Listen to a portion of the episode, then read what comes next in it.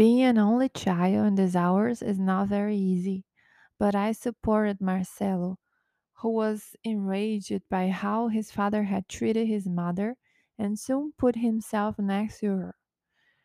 Here you come with these crazy things in your head, just to turn things around, Vittorio was screaming. Everyone knows it's true, Dad. You too? Wonderful. I'm surrounded by accusers. Why aren't you going to do something useful out of your life besides living at my expenses? I work to support you. I work for you to play guitar all day. Thanks to me, you have everything you have. And now I have to keep listening to you criticize me?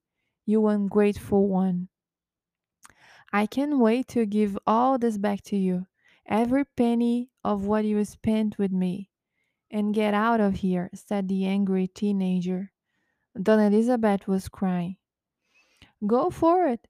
We won't miss you, said Vittorio with hatred in his eyes, leaving the kitchen. If they knew how precious this life together is, how every minute of life doesn't come back anymore, I doubt that this night would have ended like this. Each one was in their corner, hating each other.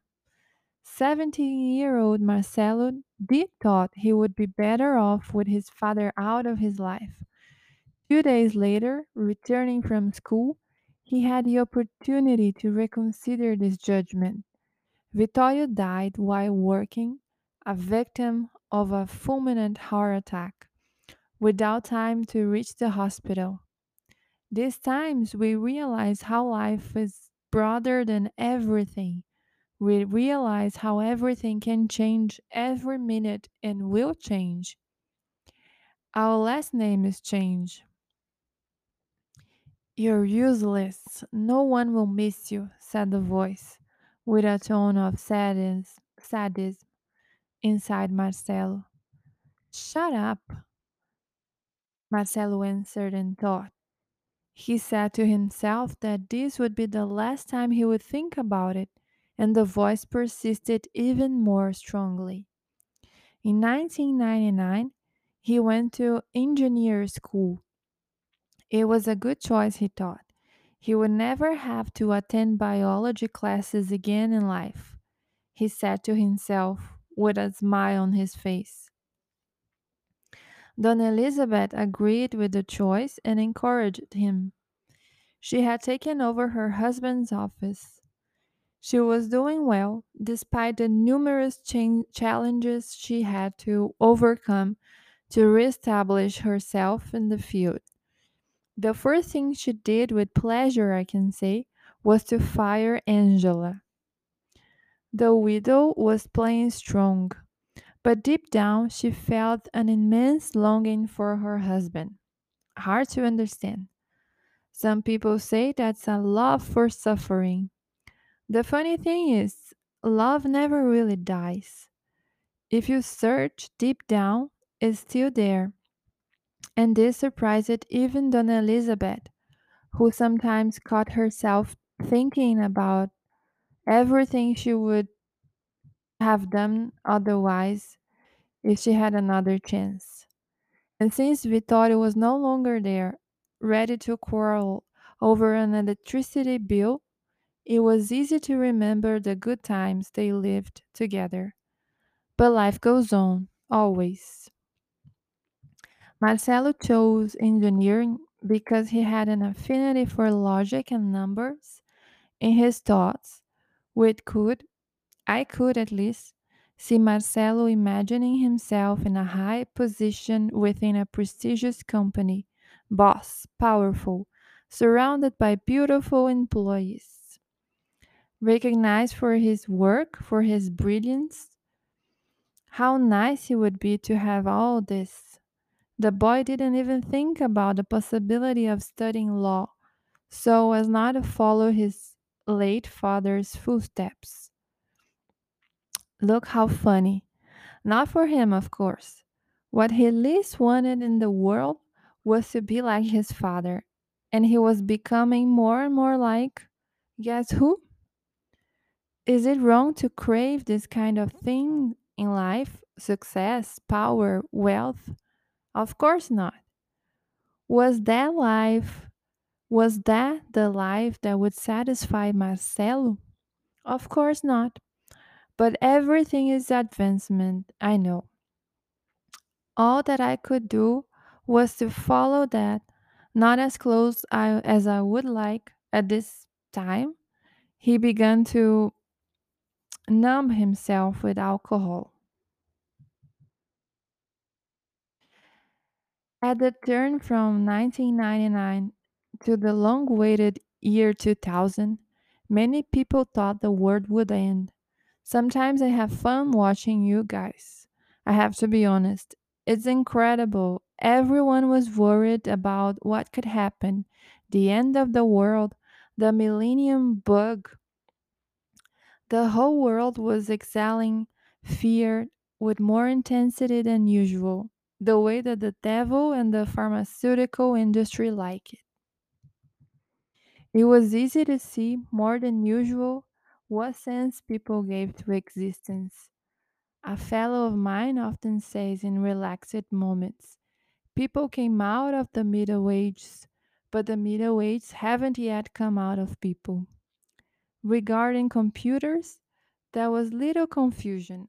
Regarding the planet, well, needless to say, it wasn't time that everything turned it dust, turned it to dust. But also, I can't understand. How do you know if the world will be standing tomorrow in the next second or at the turn of the year 2000? We are all on the surface of a planet that revolves around a huge fireball along with other planets somewhere in this immense universe. Faced with this fact, I do not allow myself to doubt anything. The notion of time is relative, it's a human metric, so the end of the world would have little in common with the change of digits to a new millennium. I even think it would be so strange for the for the world to end just at the turn of the year 2000. It would be quite possible for it to end at 3:50 p.m. PS time on any day in 2019, for example. But I also understand little of this mystery of existence. In any case, the turn of the year 2000 was a good opportunity to rethink life and death, the good life and the good death. Happy were those who took advantage of that. Marcelo wanted everything to explode at once. He watched all the films timely produced on the topic. The fear of others is so profitable for those who know how to use it. Marcelo did not miss a catastrophic movie and was eager to see at least one asteroid falling and wiping out the entire city. On the night of the 31st, he said goodbye to his mother with a tight hug and a kiss full of love.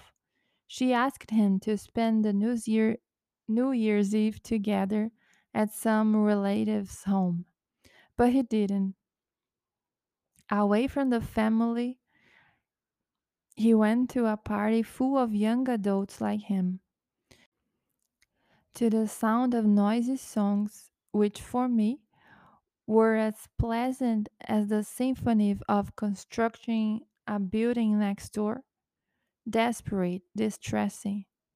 He was surrounded by friends. He danced, they danced. He drank, they drank. He smoked, they smoked. Marcelo decided that he would die in style in his world, his words. His lost count of how many girls he kissed, of with how many of them he had any sexual intercourse. He even flirted with another guy. Of course, if someone asks him about this, he would deny to the end, including to himself. He was almost bursting with so much emotion he desperately wanted to feel. He wouldn't die without having lived, as he said, as they said, without having lived intensely. He thought that the bland little life he had until his 20s was far from the life he deserved. He wanted to feel. Of that, he was certain at the moment. He felt something about loud music, about drugs, about sex. Can you imagine living? Can you imagine him having the same end his parents had? Not even dead, he thought, pressing the girl against the wall. He had sex, they had sex. Bacchus would be proud of our Marcelo.